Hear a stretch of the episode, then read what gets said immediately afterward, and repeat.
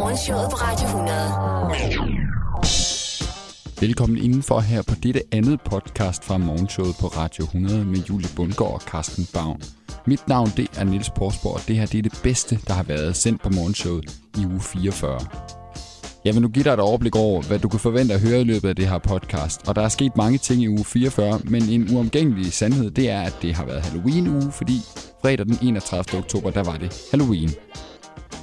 Med Halloween, der følger en masse gys og gro og monstre og klovne, som jo også er nogle rigtig ubehagelige gespenster, kan i hvert fald være. Det er noget af det, vi skal omkring.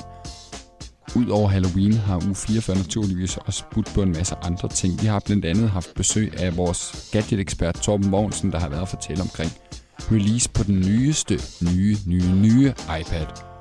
Vi vil også komme omkring ost, fordi der jo i den her uge har været fødevaremesse i Herning, hvor der har været Danmarks mesterskaber i alle mulige forskellige fødevarer her under ost. Og udover denne homage til osten, så kan vi jo heller ikke undgå at tale en lille smule om faderskab, fordi det er ingen hemmelighed for Radio 100's lytter, at Carsten Bavn han skal være far inden så forfærdeligt længe. Og øh, nu havde vi jo alligevel besøg af Andreas Bo, hvor han spillede en masse forskellige karakterer.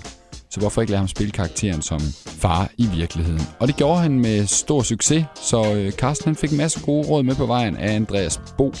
Og sidst, men ikke mindst i løbet af det her podcast, så kommer vi også omkring, hvordan der lugter i det ydre rum. Og det kan være, der er nogen, der har tænkt, lugter der derude? Men det kan vi så afsløre.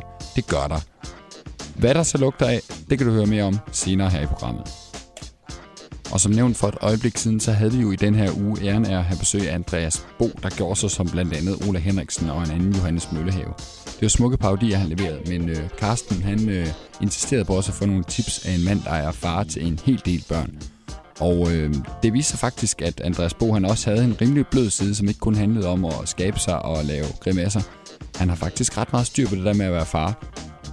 Ja, hvis du spørger mig, så lyder det som om, at Andreas Bo han er en mand, der har tænkt over det med at være far. Det er ikke bare noget, han sådan går og gør på deltid. Det er noget, han virkelig lægger en vis energi og stolthed i.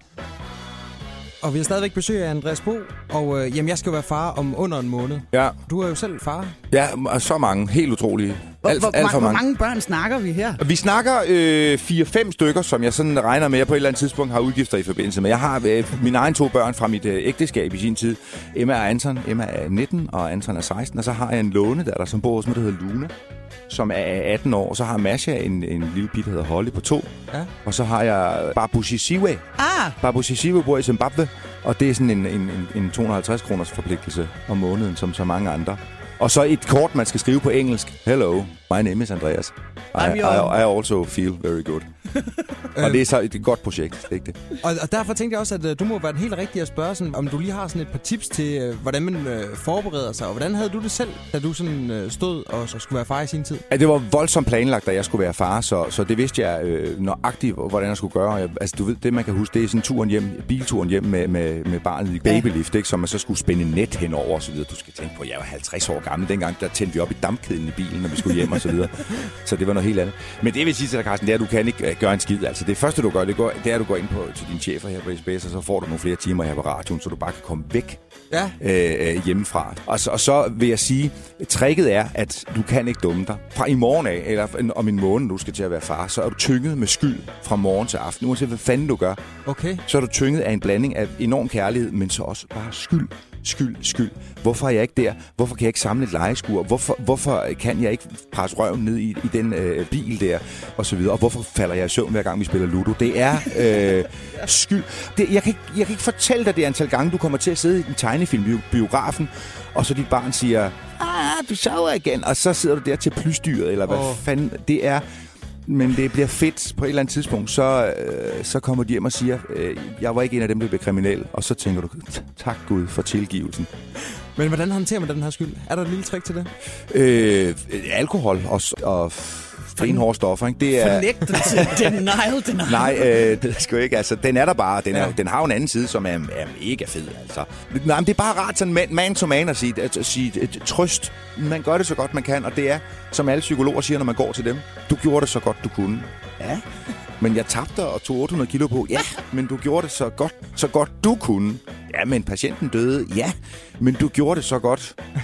Du Som kunne. du kunne.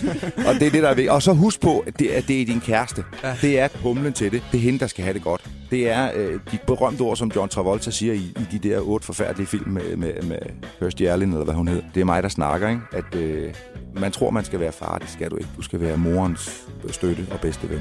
Det er altså virkelig brugbare tips, ja. Ja. det der, Carsten. Jeg håber, du skriver ned og tager notat. Altså, Det kan du tro. jeg er så meget med dig, Andreas. Den der med, at man aldrig mere kommer til at ligge på sofaen i sådan et helt uskyldsrent øjeblik og bare tænke, jeg ligger bare her. Nej. Der er altid en lille tanke om i baghovedet, der tænker, Åh, jeg kunne også lige sætte en vask over, eller jeg kunne også ja. Lige gå ind på forældre intranet og udfylde det der, jeg mangler. Og, Ja. Ja. Ja, men, men er det ikke syret, du... Jeg er jo sikkert længere frem, end, end du er. Nu har jeg fået den gave at få et lille barn ind i mit liv igen her for nylig, og så er det Ja. jo bare fantastisk at få en brandbil i hovedet, og en dukke er det så i det her tilfælde, når klokken er, er 6 om morgenen, ikke? Jo, ja. Øh, men der kommer et tidspunkt, når man har været igennem det der med ikke at kunne slappe af på sofaen og så videre, hvor man så, når man så lige pludselig kan det igen, så tænker man, nej, sådan må det ikke være. Nej, det er jo en epoke, der er overstået. Øh, det er frygteligt, det går sgu ikke. Hvor man så finder ud af, at livet er at give liv videre. Ej, nu bliver det meget højdragende, men det er det jo faktisk. Ah, det er smukt. Jeg synes det virkelig er fantastisk. Jeg tak synes- have, Andreas. Nemlig også, at det er rigtig, rigtig smukt. Altså, øh, Carsten, jeg håber, du har taget notat, for jeg synes, at du skal simpelthen... Altså, det her, alt hvad Andreas lige har sagt, det skal du have øh, mejslet ned i en eller anden lille bronzeplade, som du kan gå rundt med dig på hele tiden. Det er vigtige tips, det her. Ja. Tusind tak for besøget, Andreas, og øh, fortsat held og lykke med turnéen. Øh, Tusind og, tak. Og dit show, Original, som altså er at fange på landevejen. Og hvis du er i tvivl om, øh, hvor hen Andreas han rammer, så øh, lige ind på andreasbo.dk. Lige præcis. Tak fordi jeg måtte komme. Selv tak. Det skal handle om Danmarks mesterskaber i oste. Det skal handle om franske oste og spanske oste og italienske oste. Lyt med her, det er Julia Karsten, der giver en kæmpe stor hyldest til osten. Det skal nu handle om osteforskning, fordi Københavns Universitet de er på ivrig jagt efter 60 forsøgsdeltagere, som har lyst til at sætte tænderne i øh, oste dagligt. Og der tænker jeg lidt, Carsten, at det er et sted, hvor du lige skal over og melde dig under fanerne. Måske. Jeg skal lige læse det, der står med småt, men det handler altså om et 12-ugers forsøg med oste. Det er simpelthen øh, fordi, at de har en teori om, at de her oste, de faktisk er gode for helbredet. Ja, men er der problemer med at finde folk, der gerne vil spise ost? Jeg tænker, vi er jo en osteelskende nation. Ja, altså det er det der med, at det kræver også noget dedikation. Ja. Du får tre måneders gratis ost, men så må du heller ikke indtage andre mælkeprodukter i en periode, og du skal også faste en smule og sådan noget. Og så skal man ellers ind og se, hvordan øh, de her oste og indtaget af oste, hvad det har indflydelse på dit øh, kolesterolindhold. Men øh, ellers, altså ost nærmest ad libitum. Ost ad libitum. Og, og, og det betaler de for, fordi vi ved jo alle sammen, at ost kan være en rasende dyr at spise, ikke? Ja, de betaler for ostene, men der er altså ingen økonomisk kompensation. Men modtagerne af det her osteforløb, de vil også øh, modtage et øh, vægttabsforløb på 5 måneder som tak hos en diætist efterfølgende. Ja, fordi... Altså, øh, vi kan sige mange gode ting om osten, ikke? Ja, Men det er også ligesom... det er en af dem, der lige sætter sig på sidebenene. Jeg har faktisk heller aldrig forstået, hvorfor... Altså, når man har spist en stor, god øh, to-tre retters menu, ikke? og så når man frem til desserten, og så skal vi da lige have ost. Ja, lad os da lige lægge en ordentlig klokke af mælkeprodukter ned over det, vi har spist, og så bare mm, gære i maven, ikke? Ja, det kan godt være lidt tungt, men altså ost er et sundt ernæringsmæssigt produkt med et højt indhold af calcium og protein. Ja. Jeg er jo sådan en osteambassadør, og vil gerne slå et slag for osten. Ikke Selv, mindst... Selvudnævnt osteambassadør, ikke? Ja, jeg, jeg sidder faktisk lige nu og er ved at melde mig ind i øh, Ostehandlerforeningen. Den danske Ostehandlerforening. Øh. Carsten, du har da ikke nogen ostebutik? Endnu, men jeg tror bare, der er nogle, øh, sådan nogle fordelagtige medlemsfordele. Jeg forestiller mig bare, at man lige får tilsendt lidt smagsprøver og nogle, nogle tandstikker, og så kan man lige gå der og nippe lidt til det. Jeg har også fundet en fantastisk hjemmeside, som jeg også gerne vil slå på trummen for. Det er passionforost.dk, hvor de lige giver en masse nyttige tips til et godt ostebord. Men øh, min opmærksomhed på osten, den er ikke blevet mindre af, at jeg har fundet den her nyhed tilbage fra januar 2010. Ja.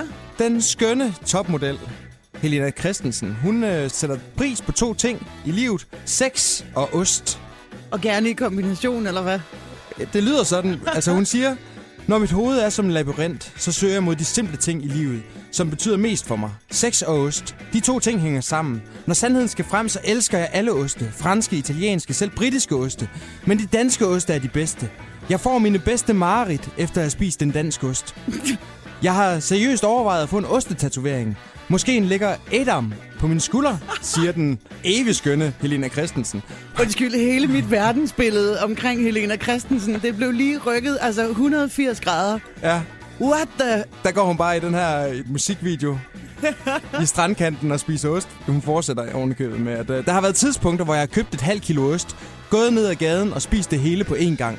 Jeg synes, det er sensuelt. Siger Helena Christensen. Der er bare endnu en, øh, en ting, som øh, binder mig og Helena tættere sammen. Ja. Eller... Ej, ja. Så kan du forestille dig også sådan lige på Bahamas med en stråhat, og så bare en stor, sådan svedig øh, camembert? Carsten, jeg kan se, hvor fjern du bliver i blikket, bare ved tanken om dig, Helena, og så... Altså, min mund er lige nu som en drøbstenshule. Jeg har lyst til at sætte tænderne i øh, en øh, saftig brie, og, og ikke mindst Helena Christensen. Sådan et ros nerve i, øh, i, imens man bare har den der tunge smag af ost. Gorgonzola i munden eventuelt. Jeg er ellers ikke så meget for gorgonzola, men hvis der var en, der skulle øh, sådan introducere mig for den mytiske verden omkring gorgonzolaen og i det hele taget blåskimmelostene, så skulle det da uden tvivl være Helena Christensen. Ja, det kan jeg godt forstå, Carsten. Det kan jeg virkelig Sådan lige godt forstå. sådan en sort-hvid Chris Isaac-video. Det ville være så smukt. Og så bare lige en camembert på siden. Ja, ja. Ja. Billederne er levende inde på min nethinde lige i øjeblikket, Carsten. Tusind tak for Ostenyt. Sidste uge der råbte Carsten højt i flødens navn. I den her uge der gør han det i ostens navn. Jeg har indtryk af, at Carsten han er i gang med at skaffe sig et CV, der gør, at han en dag kan ende som fødevareminister og vippe en anden Dan Jørgensen af pinden. Og hvis ikke jeg tager helt fejl, så kan vi inden for en nærmeste fremtid forvente at se en ordentlig tur, der bliver kørt imod den her danskernes nye nationalretkampagne. Nu skal vi videre fra dansk fløde og dansk ost til noget så udansk som Halloween. Det skal dreje sig om den her højtid, der er blevet fløjet ind fra USA og direkte ind i alle danskernes hjem. Og især én danskers hjem, det er nemlig vores lytter Linette, som er helt besat af det her Halloween-fænomen. Hun starter i januar måned med at forberede sig helt ind til 31. oktober, og her kan du høre, hvor meget hun går op i det. I øh, foråret, der øh, stiftede vi bekendtskab med øh, en helt særlig dame, som var med på vores 4,0 hold. Og nu øh, skal jeg lige have startet noget lidt andet musik, sådan, øh, sådan her, ikke? Ja, Åh, oh, det bliver uhyggeligt, ikke? det er vores øh, lytter Linette, og da vi øh, sådan øh, talte med hende, så begyndte hun også at, sådan at fabulere omkring en øh, voldsom passion for alt det uhyggelige og for øh, Halloween i særdeleshed. Linette er øh, damen, som går all in på gro og gys, ikke? Ja, Jeg jeg skal virkelig koncentrere mig, når jeg siger, jeg kommer til at sige øh, gros og gry, men det, det er ikke det, det hedder. Gro og gys. Og øh, godmorgen, Linette. Godmorgen, Julia og Carsten. ja godmorgen. Linette, hvis man øh, sådan lige nu tager et kig ud i øh, din have, hvad kan man så se derude? Uh, ja. Altså, øh, det første nok, som fanger ligesom ens blik, det er nok sådan en to og en halv meter høj galge, hvor der hænger et skelet i. Ja, Og, og ved siden af det, der, øh, der er så øh, trampolinen blevet lavet om til en kirkegård med kors og gravsten. selvfølgelig. Og så har jeg så en bødel, der står med sin huggeblok og øh, et afhugget hoved. Og hvis man så bevæger sig over på terrassen, vi har sådan en terrasse, der vender ud mod vejen, så står der så slagteren med sit lille bord med afhugget ører og hjerte. Ja, Og så øh, lidt længere til den anden side af terrassen, der, øh, der sidder så heksen, hvor hun har sin bodyguard til en varulv stående bag ved sig. ja det siger jo sig selv. Altså, øh, Linette, hvor, lang tid har du brugt på at få øh, blandt andet din have til at se sådan ud? Fordi det er ikke kun i haven, det er hele huset, ikke? jo, altså huset, den sidste oppyntning i huset, den tager vi først til sidst. For jeg har to små drenge, som meget gerne skal have en hel nat søvn, ikke? Ja, fordi, Øhm. hvordan reagerer de på din, den her ret så store interesse for sådan noget øh, gro og gys? Altså, de er rimelig hardcore. Jeg vil sige en sætning, der nogle gange lyder hjemme i vores hus, det er, lad være med at spille fodbold med mors afhugget hoved. de er rimelig hardcore. Ja. Øh, Ej, lad lige være med at spille fodbold med mors afhugget hoved. Ja, det, det er også tit, den falder hjemme hos os. Eller? Ja, ja, ja. Nej. Men Lenette, hvor lang tid bruger du på det her? når oktober måned er færdig, så indrømmer ærligt, så er jeg ved at sådan, så har jeg fået nok. Ja. Og så når vi runder nytår, så begynder jeg sådan at gøre de første tanker omkring, hvad skal der ske i det nye år. Og så omkring februar, så begynder jeg faktisk at lave noget af det første. Så begynder jeg at poste måske lidt på Facebook hen omkring juli, og der begynder de første kommentarer om, at jeg er tidlig ude, og så sidder jeg pænt og tænker, hmm, I skulle bare vide. Men uh, Linette, hvad med naboerne? Tager de godt imod det? Ja, det er faktisk rigtig, rigtig sjovt. De er enormt støttende, så de går og samler ting til mig. Så jeg kan godt komme hjem, og så står der syltetøjsglas, eller en gammel svejsemaske, eller elektrikerrør. Så ligger det inde sådan i carporten, som de så ved, jeg bruger til et eller andet. Ej, det er fantastisk. Men, men, men Linette, hvor stammer den her interesse fra? Fordi det er jo ikke kun sådan, altså... Jeg ved godt, Halloween er din festmåned, ikke? Men, men du jo. er jo til alt det her uhyggelige zombier og gyserfilm og alt muligt, ikke? Og det skal gerne være så malerisk som overhovedet muligt med teaterblod og det hele. Yes. Jamen, altså, jeg indrømmer jo, jeg var jo den der folkeskolepige, der, der sad og læste fantasy-bøger, ikke? Og var dybt begravet i det. Og øh, nu er der så gået 20 år, og jeg er ikke rigtig kommet ud af det. Øhm, og Halloween, det var lige... vil jeg sige. Ja. altså, Halloween er nok bare en måde, hvor man kan kombinere rigtig mange ting. Altså for det første alle, alle de her universer, fantasy, sci-fi og horror. Og så er det også bare en måde, hvorpå jeg kan bruge nogle, nogle kreative evner. Jeg har et arbejde, ligesom mange andre, der er kontorarbejde, hvor stor del af tiden går med møder. Øhm, så det her det er sådan en måde, hvor jeg kan bruge fingrene på og tænke nogle andre tanker. Og så skal man bare lige vide, at hvis man render ind i Linette på arbejde, og hun sidder og ser lidt fjern ud i blikket, så er det fordi, hun er i gang med at planlægge, hvordan den galge, den skal se ud, der skal stå ja. ude i haven. Og Linette, så forestiller jeg mig også, som Carsten og jeg lige snakkede om øh, før, at øh, når de der unger kommer forbi dig og siger slik eller ballade, så har du også en ret strenge krav til, hvor meget de skal være klædt ud, ikke? der, ja, men det er jo utrolig sjovt. Det har jo udviklet sig til nu, at vi både har børnehaveklasser og øh, folk, der kommer hele oktober måned. Og det, der er sjovt, det er, at nogle af de her børn, de kommer faktisk allerede nu, på trods af, at det ikke er Halloween, og har, og har klædt sig ud. Og så fortæller deres forældre, at de, han stod derhjemme og kunne slet ikke finde ud af, hvad han skulle tage på. øh, så, det, så det kommer sådan helt af sig selv. Jeg tror, vi har sat standarden. Ved du hvad, Linette, vi vil i hvert fald gerne kortere til øh, Danmarks ukronede Halloween-dronning, og øh, du har været så flink at sende os en masse billeder, så hvis man mangler lidt inspiration til, hvor meget amok man alligevel kan gå i øh, denne her uge, vi går ind i nu, Halloween-ugen, så går lige ind omkring vores øh, Facebook-side. Der har vi en masse billeder liggende fra Linettes have, blandt andet. Du skal i hvert fald have tusind tak, fordi vi måtte ringe til dig her til morgen. Ikke? Hej. Hej. Det kan godt være, at du lige nu sidder og tænker, hold da op, hende Linette, hun er godt nok med på beatet, hvad angår alt det med monstre og gys og gru. Men der er altså også nogle andre, der kan melde sig ind i den kamp, og det er Discovery Channel, der dyrker det, der hedder Monster Week. Og i den anledning, så har Carsten kigget en lille smule dybere ned i, hvilke monstre der findes rundt omkring i verden. For det er ikke kun spøgelset og den slags, der er af monstre. Der er nærmest monster for enhver slags, men Carsten han giver lige en hurtig indføring i, hvad der findes af forskellige monstre rundt omkring i verden.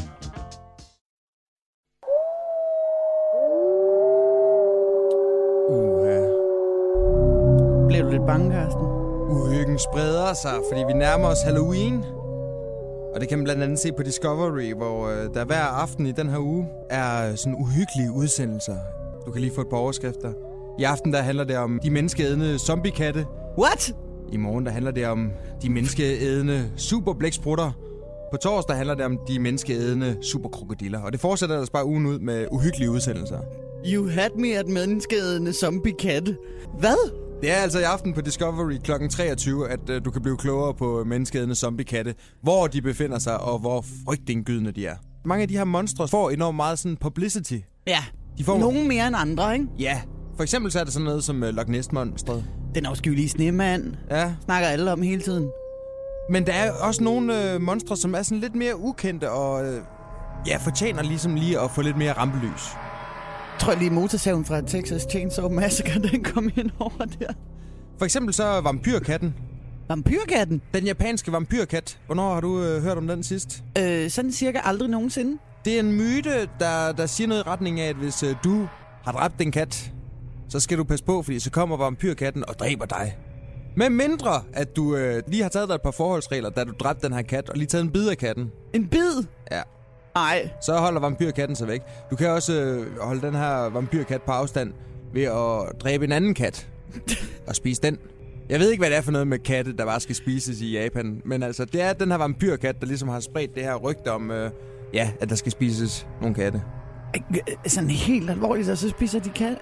Jeg det er bare, det jeg synes bare, du har fået en uheldig start på det indslag, fordi jeg er jo rigtig, rigtig glad for katte, og du har allerede været omkring øh, zombie-katte, og nu også en vampyrkat. Jeg er allergisk over for katte, Nå, men det har intet med sagen at gøre. Nej, Vi selvfølgelig. dykker bare ned i myterne Ja, ja, det er klart. og folkloren. Så er der den lettiske vinterånd. Han hedder Laux. Jamen, det siges, at han øh, render rundt i en stor frakke og har en, en stor krystaløkse. Men det, han går rundt og gør, han går rundt og, og niver folk i kinderne. og i næsen, så de bliver røde. Ah. Det er den lettiske vinterånd, Laus, der er skyld i, at man øh, får røde kinder om vinteren. Jeg ved ikke, om øh, man kan forestille sig en filmatisering fra Hollywoods hånd der. Jeg ved ikke lige, om der er en ny superhelt til øh, X-Men Next Generation lige der. I Japan, der har de bare nogle mærkelige ånder, og, og der er blandt andet Karakasa Obaka. Prosit. Det er den vandrende, talende paraply. den øh, skal du ikke være bange for. Den gør ikke noget. Den hopper bare rundt på ligesom snøvsen. Så har den sådan to øh, lidt krøllede hænder og, øh, og et kæmpestort øje. Jeg vil få et prompte hjertestop, hvis der kom en talende, hoppende paraply med et kæmpe stort øje. Jeg ved ikke, hvad det er for en japansk forfatter, der har drukket for meget risvin og fundet på den her Karakasa Obaka.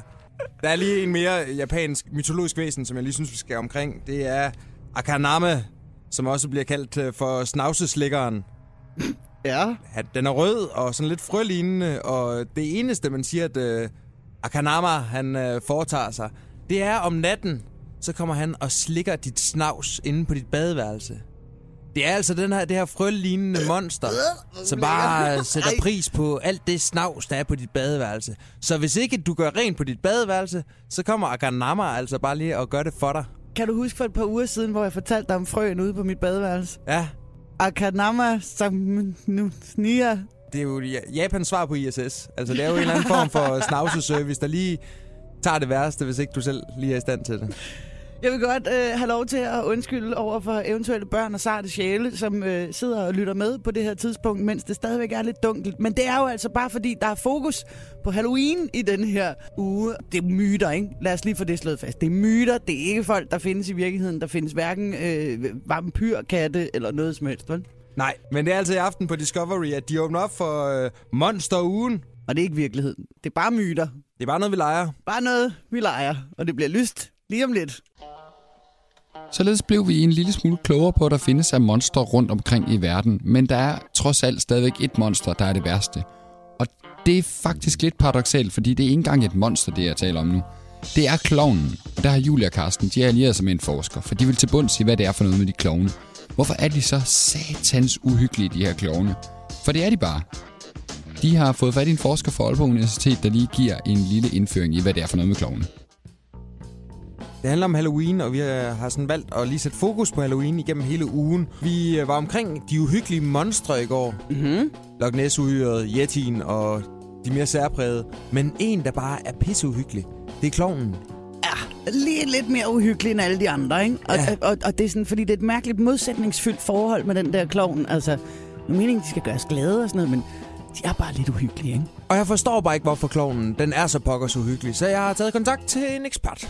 Godmorgen, uh, Mathias. Du er Ph.D. Godmorgen. på Institut for Æstetik og Kommunikation på Aarhus Universitet. Mhm. Og vi har talt lidt her til morgen om, hvorfor klovne er så uhyggelige. Og kan du ikke lige først uh, indvige os i, hvad er det, du forsker i? Jeg forsker i, øh, i, i gys og skræk og gro og horror og rædsel og alt, hvad der er uhyggeligt i virkeligheden. Ja, om så er du jo den helt rigtige at have fat i. Men, men undskyld, Mathias, hvordan i alverden kommer man lige til at forske i gys og gro og horror og den slags? Godt spørgsmål. Det er også en privilegeret situation, men jeg tror, min forskningskarriere er sådan, har rod i min egen sådan, fascination af alt, alt uhyggeligt i medier. Altså, hvad, hvad fanden er det, der gør, at så mange mennesker opsøger film og litteratur og computerspil, som har til hensigt at få dem til at føle sig skidt tilpas? Er, Det vil jeg gerne finde svar på. Jamen, er du så kommet nærmere det svar? Hvorfor gør vi det dog? Jeg tror, vi har sådan en, øh, en dyb, fundamental biologisk drift i retning af at øh, ligesom få erfaring med nogle af de mere negative aspekter af tilværelsen. Og det kan vi gøre på en sikker måde i, øh, i biografens mørke eller hjemme i lænestolen, når vi læser en Stephen King-roman. Så det vil være sådan et, et bud. Og, og så er der klovnens rolle i forbindelse med gys og gro. Hvorfor er det, at klovnen er så skide uhyggelig? Jamen, det som er det virkelige mysterie er jo i virkeligheden, hvorfor cirkusbranchen ikke har fattet, at klovnen er så skide uhyggelig. Fordi det har vi andre jo vidst i hundredvis af år.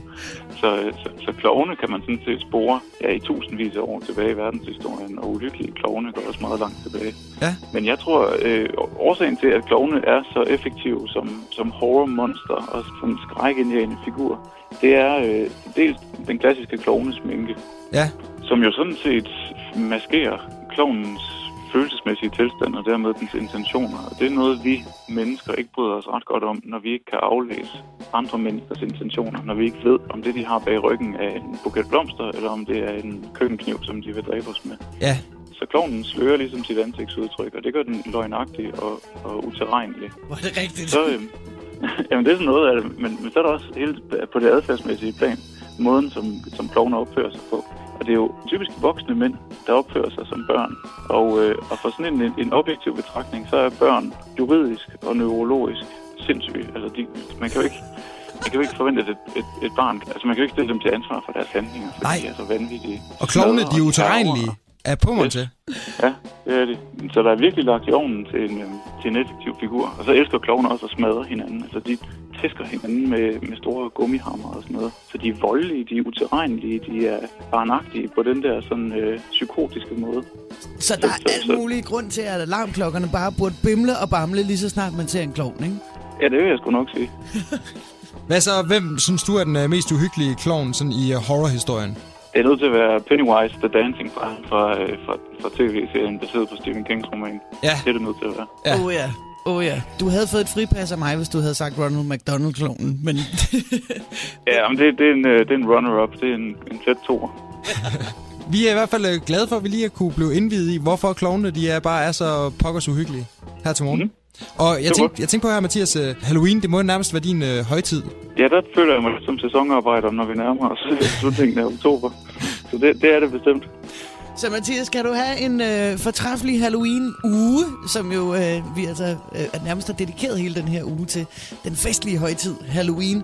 Ha' en rigtig god Halloween, når du nu øh, når dertil, og så øh, tusind tak, fordi vi måtte ringe her til morgen. Ja, lige måde. Tak skal du Hej. Ja, Carsten, jeg ved ikke øh, med dig. Jeg blev lige lidt klogere på øh, følgende pointer. Børn er sindssyge, og klovne er utilregnelige, barnlige og voldelige. Og pisse uhyggelige. Kunne ikke have sagt det mere rigtigt, end øh, Mathias han gjorde her. Sej ting alligevel at bare forske i på universitetet, ikke? Ja, Gys og gro. ja. Fjol eller fremtid? Helt klart fremtiden. Jeg ved ikke lige, om det her det var med til at gøre mit forhold til klovne mere eller mindre anstrengt, men øh, altså, det er ikke særlig godt, som det ser ud lige nu. Og det har lidt været et gennemgående tema for den her uge 44 på Radio 100 på morgenshowet, det er, at vi skal ikke hygge os, vi skal have det rigtig ubehageligt. Og så for lige at slutte ringen omkring alle de her ubehageligheder, så har jeg fundet et klip øh, fra morgenshowet, hvor Julia og Carsten de lige øh, snakker lidt omkring døden, og hvordan man skal begraves, og det er virkelig værd at lytte til det her. Om ikke andet, så fordi Julie hun til allersidst får sagt noget ret upassende. Du kan selv lige prøve at gætte dig til, hvad det er, jeg tænker på. Og i dag der er det sådan en øh, særlig mærkedag for bedemænd. Plan Your Funeral Day. Dagen, hvor vi ligesom lige skal tænke lidt på, hvordan vi skal herfra. Mm-hmm. Grunden til, at jeg sådan lidt fniser, det er fordi det der med at lave en helt mærkedag ud af det. Ikke? For jeg synes jo, at det, det, det er noget, man, øh, man ligesom skal have gjort op med sig selv. Ikke bare på en bestemt dag om året, men, men det kan man sådan med jævne mellemrum godt lige gå og tænke lidt over. Ja, det er jo bare en Jeg gør fest. i hvert fald. En fest, der ligger langt ude i fremtiden. Som du ikke selv kan komme med til. Ja, og sådan i anledning af, at øh, vi nærmer os Halloween, og det er måske en smule morbid, så tænker jeg, at vi lige så godt bare kan bide til bolle og komme omkring det med det samme. Mm-hmm. Jamen, jeg ved ikke rigtig, om du har sådan, øh, gjort dig nogle tanker, Julie, hvordan øh, sådan ceremonien skal være. Ikke så meget omkring selve ceremonien, men jeg har øh, gjort mig tanker om, hvad der skal ligesom spilles i kirken, eller hvor så Ja. noget nu foregår, når jeg skal herfra. Ja, det har, Ja. det har jeg tænkt over. Hvad kunne du sådan øh, tænke dig, at der lige blev spillet? Jamen, der er to numre. Det ene har jeg sådan været ret sikker på i ret mange år. Det er Oasis Champagne Supernova. Virkelig, virkelig fedt nummer. Det er fandme et godt valg. Mm.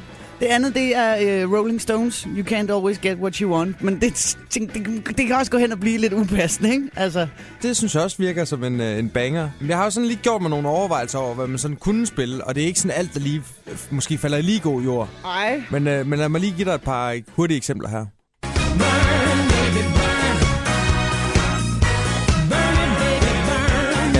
Disco Inferno. Ja, den vil jeg foreslå, at man holder sig rigtig langt fra. Og dog, altså på den anden side, det, hvis man har det lidt sådan, at det skal være en fest, og, og der er ikke nogen, der skal være kede af det og alt muligt, så er det her måske et udmærket bud. Jamen, jeg har Det også kommer også lidt an på omstændigheden, hvordan man er kommet herfra, om man skal kremeres i øvrigt bagefter, ikke? Altså, jeg, jeg regner da med at, øh, at øh, gøre det til en udklædningsfest med disco-tema. Så vil det jo være oplagt lige at have den her på playlisten. Skal du i øvrigt øh, brændes, eller hvordan?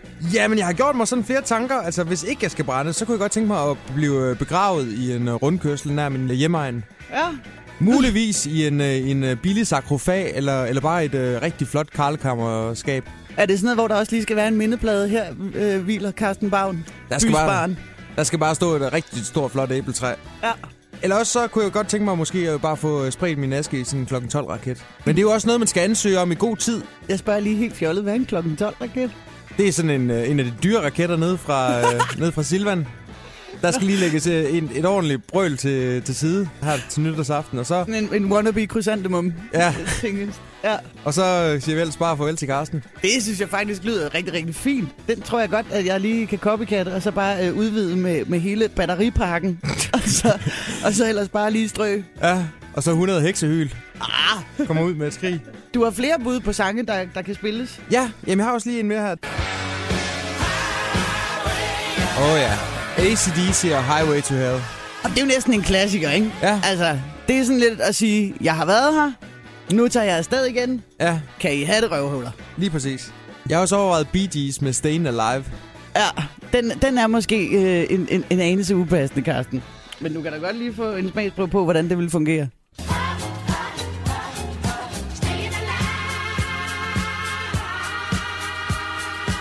Det er sådan lidt, øh, det er lidt øh, fornægtelsens sang, ikke? Ja, det er meget muligt, vi sidder her til min begravelse, men øh, jeg har ikke helt fattet det selv. Men altså, der er en masse ting øh, og detaljer, man ligesom skal på plads her, med, med, når det angår begravelsen. Men jeg vil foreslå, at man bare gør ligesom øh, Sing Hun er en 22-årig øh, kinesisk øh, studerende. Hun øh, planlagde bare en generalprøve.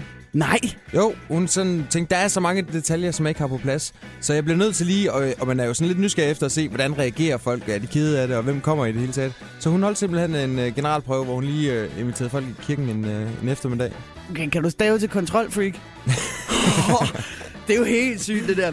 Carsten, jeg er ked af, at jeg... Øh, Men du er muligvis- inviteret. Du får ingen invitation, eller der er i hvert fald ingen dato på invitationen. Men det bliver noget med gravøl og biksemad, og så husk lige det her disco-kostyme. Det bliver en fest, det lover jeg. Jeg vil glæde mig til det, Carsten. Nej, jeg ved da ej. Det vil jo være ganske forfærdeligt og trist og traumatisk, selvfølgelig. Ja, Carsten, hold op, og vi glæder os til din begravelse. Hvad er det for noget at sige? Og fra død, gys og gro og monstre, så skal vi videre over til noget, som er knap så drabeligt, og det handler omkring iPads. Og til at gøre os lidt klogere på det emne, så inviterede vi vores gadget-ekspert Torben Bogensen ind for at fortælle om, hvad det er for noget med de her nye iPads. Og der er også en lille sidehistorie omkring Julie. Hun blev lokket af en telefonsælger til at købe ikke mindre end to iPads, men du kan selv høre, hvad det er for noget. Godmorgen og velkommen til, Torben. Godmorgen. Du er jo vores øh, faste hus-gadget-ekspert, og derudover også redaktør på øh, tablet-magasinet Input. I sidste uge, der blev jeg ringet op af en flink mand fra øh, Telia. Normalt så er det sådan noget, jeg gør kort proces over og ligesom får lukket ned rigtig hurtigt, så jeg skal ikke have noget overhovedet. Men af en eller anden årsag, det var en dårlig dag, og så havde jeg det sådan lidt, jeg køber mig ud af krisen, så jeg, jeg tog ligesom imod alt, hvad den her stakkels mand, eller han var, jeg tror faktisk, han havde en god dag, jeg var nok dagens bedste salg. Men øh, han fik både prakket mig et nyt telefonabonnement på, og så også lige ikke bare en, men to iPads. Det er første gang, jeg øh, får en iPad inden for døren, og øh, glæden er stor, at jeg skal ned og hente, den, øh, hente dem begge to senere i dag. Lige indtil du trådte ind i studiet her til morgen og sagde, at vi skal snakke om den nye iPad. Hmm. Er jeg allerede nu håbløst bagud, Torben? Ja, men det er... øh, Prøv at høre. Det er jo et kapløb, du ikke kan vinde, Julie.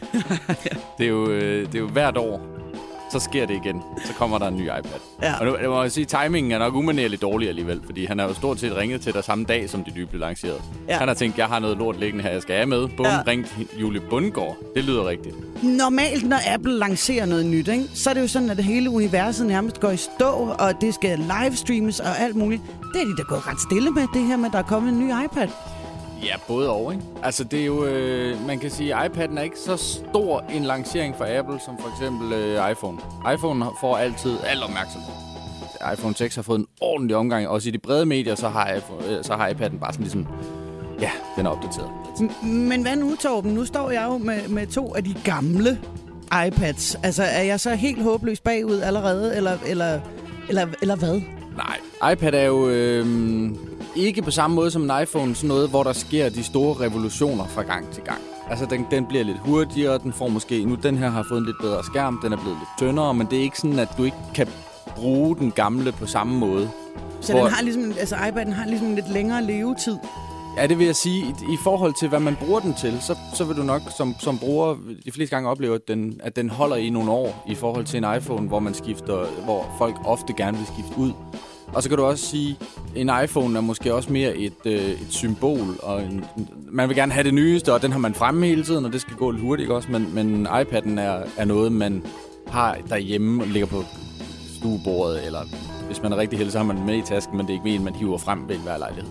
Og den hedder iPad Air 2. Øhm, og hvad er nogle af de nye sådan, features på den her nye model? Altså, det, jeg synes, der er, der er to ting, jeg synes, der er vigtige. Den er blevet lettere og tyndere. Og ja. hvis man som mig bruger den meget til at læse bøger og magasiner på, så er det en, en fed ting, at man kan sidde med en næsten 10-tommer tablet og stadigvæk ikke få øh, krampe i håndledet efter en halv time. Ikke? Men lettere og tyndere, Torben. Så kommer det næste typiske Apple-spørgsmål, eller det, som i hvert fald er blevet rigtig populært her inden for de sidste par måneder. Nej, den kan ikke bøjes. Eller, det kan den godt. Selvfølgelig kan den bøjes. Hvis man trykker Hvis du- kraftigt nok til og Hvis du hopper på den. tilfældigvis er bodybuilder, ikke?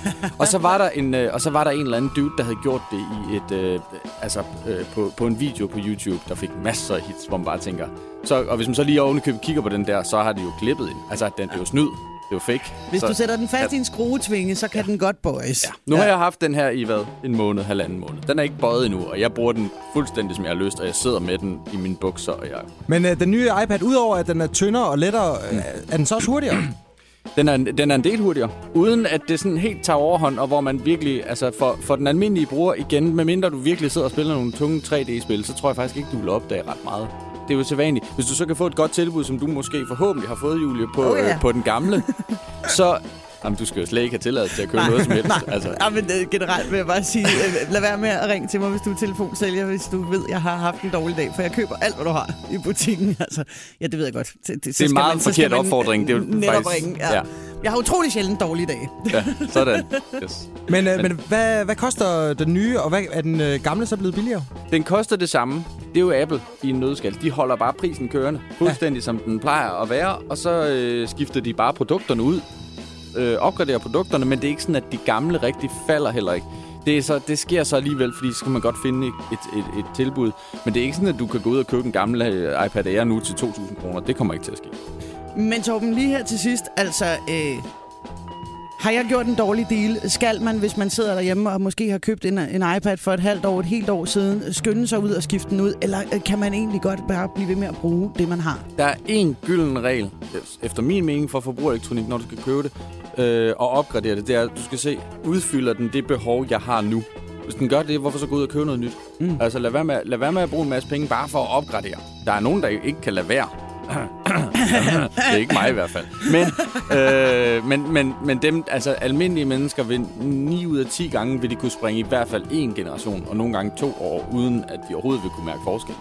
Jeg tror også, at jeg efterhånden er ved at være moden til en tablet. Øh, jeg, jeg vil i hvert fald lige gå ind på øh, tabletmagasinet Input og læse videre omkring øh, de her iPads og hvad de kan. Jeg har en, en lang anmeldelse, du kan læse, Carsten. Sådan der. Torben, tusind tak skal du have, fordi at du øh, kiggede forbi os her til morgen og gjorde os lidt klogere på den nye iPad. Her på det sidste klip, der kommer nu, der bevæger vi os fra teknologiland og helt ud i ingenmandsland, ud i det ydre rum, hvor rumsonden Rosetta den rumsterer rundt. Det er en rumsonde, vi her på morgenshowet på Radio 100 har fulgt rigtig tæt øh, det seneste halve års tid. Vi har den meget tæt på vores hjerter. Og det er ikke mindst fordi, at det er noget af en teknologisk landvinding, den den ligesom har tænkt sig at skulle gøre. Planen er intet mindre, at den her Rosetta den skal lande på en asteroide ude i det ydre rum. Og det er en asteroide ved navn 67P, og hvad der lugter af på den asteroide, det er der nogle forskere, der har givet deres bud på. Og Julia Karsten vil lige fortælle, hvad de regner med, der lugter af. Vi interesserer os jo utrolig meget for rumfart her på programmet. Ja. Særligt er der en øh, lille rumsonde, der hedder Rosetta, som vi har kastet vores kærlighed over. Ja, øh, vi har jo snakket flere gange med vores gode ven Michael Linden Børnle, som har sådan holdt os løbende opdateret på, hvor Rosetta var henne i rummet, hvad den skulle nu, og så videre, så videre. Hvor er vi nået til nu i den proces, Carsten? Ja, men Rosetta, den blev opsendt tilbage i 2004 og øh, har rejst cirka 6,4 milliarder kilometer over de seneste 10 år. Åh, oh, herregud. Ja, så blev den sådan vækket til live efter at have været i dvale i længere tid, og nu er den sådan øh, ved at nærme sig en komet, som mm. den i bedste Armageddon-stil skal lande på. Faktisk er der allerede blevet fundet en landingsplads på den her komet, som den er kommet i kredsløb omkring. Den 12. november vil det altså ske. Det er aldrig sket før i menneskets historie, at vi er landet på en komet, der bare suser derudad. Nej, men, ja, netop fordi lad os lige prøve at tænke lidt over, hvor fuldstændig vanvittigt et projekt det her er. Ikke? En ja. komet farer rundt ude i rummet i rimelig høj hastighed. Man sender en sonde ud, som er 10 år Ja. 10 år, Karsten, om at nå frem. Og når den så endelig når frem, så bliver den så også lige sendt i kredsløb rundt omkring øh, en ting, som altså stadigvæk fiser afsted ude i rummet med virkelig utrolig høj hastighed. Og nu skal den så oven i købet lande der. Ja, Det er sådan, som mit hoved er lige ved at eksplodere. Altså. man skal simpelthen få fjernstyret Rosetta til at lande på den her... Øh, ja, den er endda formet som en badeand. Og så bare sådan et klippestykke langt ude i rummet. Og den har et helt umuligt navn. Man bliver bare af de øh, kyndige kaldt for 67P. 67P Ja. ja. hedder altså kometen. Og nu øh, på det europæiske rumagentur, der er man sådan meget interesseret i alt omkring den her fantastiske komet, og hvad den indeholder, og, og så videre. Og vi kan ikke vente til Rosetta lander den 12. november. Men et af de store spørgsmål, det er, hvad lugter der af på øh, 67P? Ja, fordi når man sidder en masse rumnørder sammen i et rum og tænker, hvad skal vi have fundet ud af, når vi så først en gang får sat Rosetta ned på den her komet, så er det første spørgsmål, der dukker op, øh, eller i brainstorming, det første, der bliver skrevet Ja. på tavlen der, hvad lugter der af? Vi håber jo lidt, at Rosetta kan gøre os klogere ved at tage nogle jordprøver, og så sende dem afsted hjem til gutterne, der sidder i Paris på det europæiske rumagentur. Men er det et spørgsmål, om man bare skal have bekræftet, sådan, hvad man tror, der lugter af, eller altså, har man, er man helt på bar bund? Nej, men man har faktisk en uh, formodning allerede. Ja. Ja. Uh, jeg ved ikke rigtig, hvordan man regner den slags ud, men jeg tror, det er sådan noget med, at, at man ligesom tager nogle uh, atmosfæreprøver, og så sammenligner man det med nogle kendte lugte hernede fra jorden af. Okay. Uh, for lige at se, hvad kan vi sådan sammenligne det her med. Ah, Rødnæg, hestepis, alkohol og bitre mandler er simpelthen det, man går ud fra, at der lugter af på øh, 67p. det lyder simpelthen som en charterdestination. Lige med et snært af eddike. Men det må vel være, fordi der må være nogle gasarter, nogle svovl øh, ting og sager, som bare lugter dybt ubehageligt, ikke? Ja, der er en masse forskellige svovlforbindelser og øh, formaldehyd og alkohol og sådan nogle ting, så man ligesom tror, den her sky, som omgiver 67p, den bare har den her øh, livlige duft af, af hestepis og bitre mandler. Jeg synes, det er banebrydende. Og i 2014, jeg har tidligere udråbt det til, til duftens år, og nu ved vi endelig, hvad der dufter af ude i universet. Jeg- Hestepis. Det er da, det er da vildt interessant. Og det, det, som vi egentlig håber på at finde ud af, det er jo, om øh, hvorvidt liv på jorden kan være tilført fra kometer. Aha. Så den her komet, der er kommet ude fra universet, fra fjerne destinationer, der bare dufter af hestepis, den er ramlet ned i, øh, i, en, øh, i en svovlsø et eller andet sted på kloden, og så derfra har livet bare udsprunget. Så det, jeg nu hører dig sige... Det er jo en bakteriebombe uden lige. det er, at næste gang man lige sådan stikker næsen ned i armhulen og tænker, huhu, den er hård i dag, så skal du bare vide, at det er i virkeligheden en del af, altså den naturlige udvikling Ja. fra den gang, der var nogle, nogle ting og sager, der dumpede ned og, og dannede planeten Jorden, og vi så øh, væltede ud af søerne fra sådan nogle amøbedyr og, og til sidst begyndte at gå på to ben. Det, du lugter i din armhule, det er øh, sådan set afledt af gamle svovlgasser fra kometer. Ja, det kan du godt sige. Du kan godt kalde øh, armhulen en eller anden form for mikrokosmos, som simpelthen dufter af, af sorte huller, ormehuller, Og hestepis. kometer og, og hvad vi ellers har. Det er fantastisk. Puha. Jeg, jeg tænker bare, at umiddelbart inden Richard Branson han går amok i rumcharter-trafik, ikke? Ja. så skal man lige have arbejdet lidt på øh, det der med at tage øh, rigtig mange Wunderbaums med op i Ja. rummet, øh, inden man sådan for alvor indlogerer sig på et eller andet fancy outer space hotel, ikke? Ja, men det er heldigvis 6,4 milliarder væk fra jordkloden, så vi kan ikke dufte det endnu. Det Men- kommer, det kommer. Interessant er det da. Det er det i hvert fald. Tusind tak for øh, opdateringen på, øh, jeg, jeg ved nærmest ikke engang, hvad, hvad der lugter af i rummet, eller i hvert fald, hvad der dufter af på kometen 67P. Ja, det er mit bud på, hvad der har været højdepunkterne for morgenshowet på Radio 100 i uge 44. Jeg håber, du var mod på at lytte med igen i løbet af ugen, men også når der kommer podcast igen næste fredag fra uge 45. Mit navn det er Nils Porsborg. Det har været en fornøjelse at lave det her podcast til dig. Nu har jeg kun tilbage at sige, at jeg håber, du får en rigtig god dag.